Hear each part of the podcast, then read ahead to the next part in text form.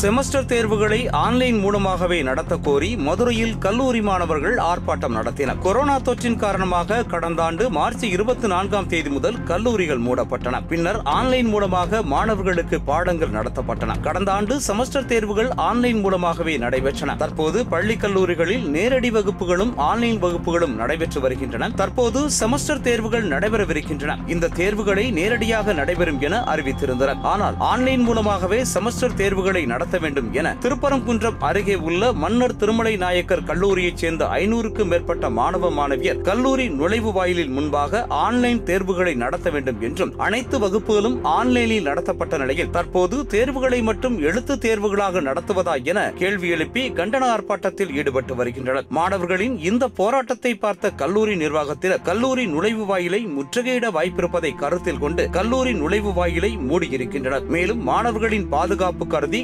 காவல்துறையினர் கல்லூரி மாணவர்களுடன் பேச்சுவார்த்தையிலும் ஈடுபட்டு வருகின்றனர். மேலும் நூற்றுக்கும் மேற்பட்ட போலீசார் பாதுகாப்பு பணியில் ஈடுபட்டு வருகின்றனர். கல்லூரி நிர்வாகத்துடன் சில மாணவர்களை பேச்சுவார்த்தைக்கு அழைத்து செல்லும் காட்சிகளையும் நம்மால் காண முடிகிறது. இதனால் அந்த பகுதியில் பெரும் பரபரப்பு காணப்படுகிறது.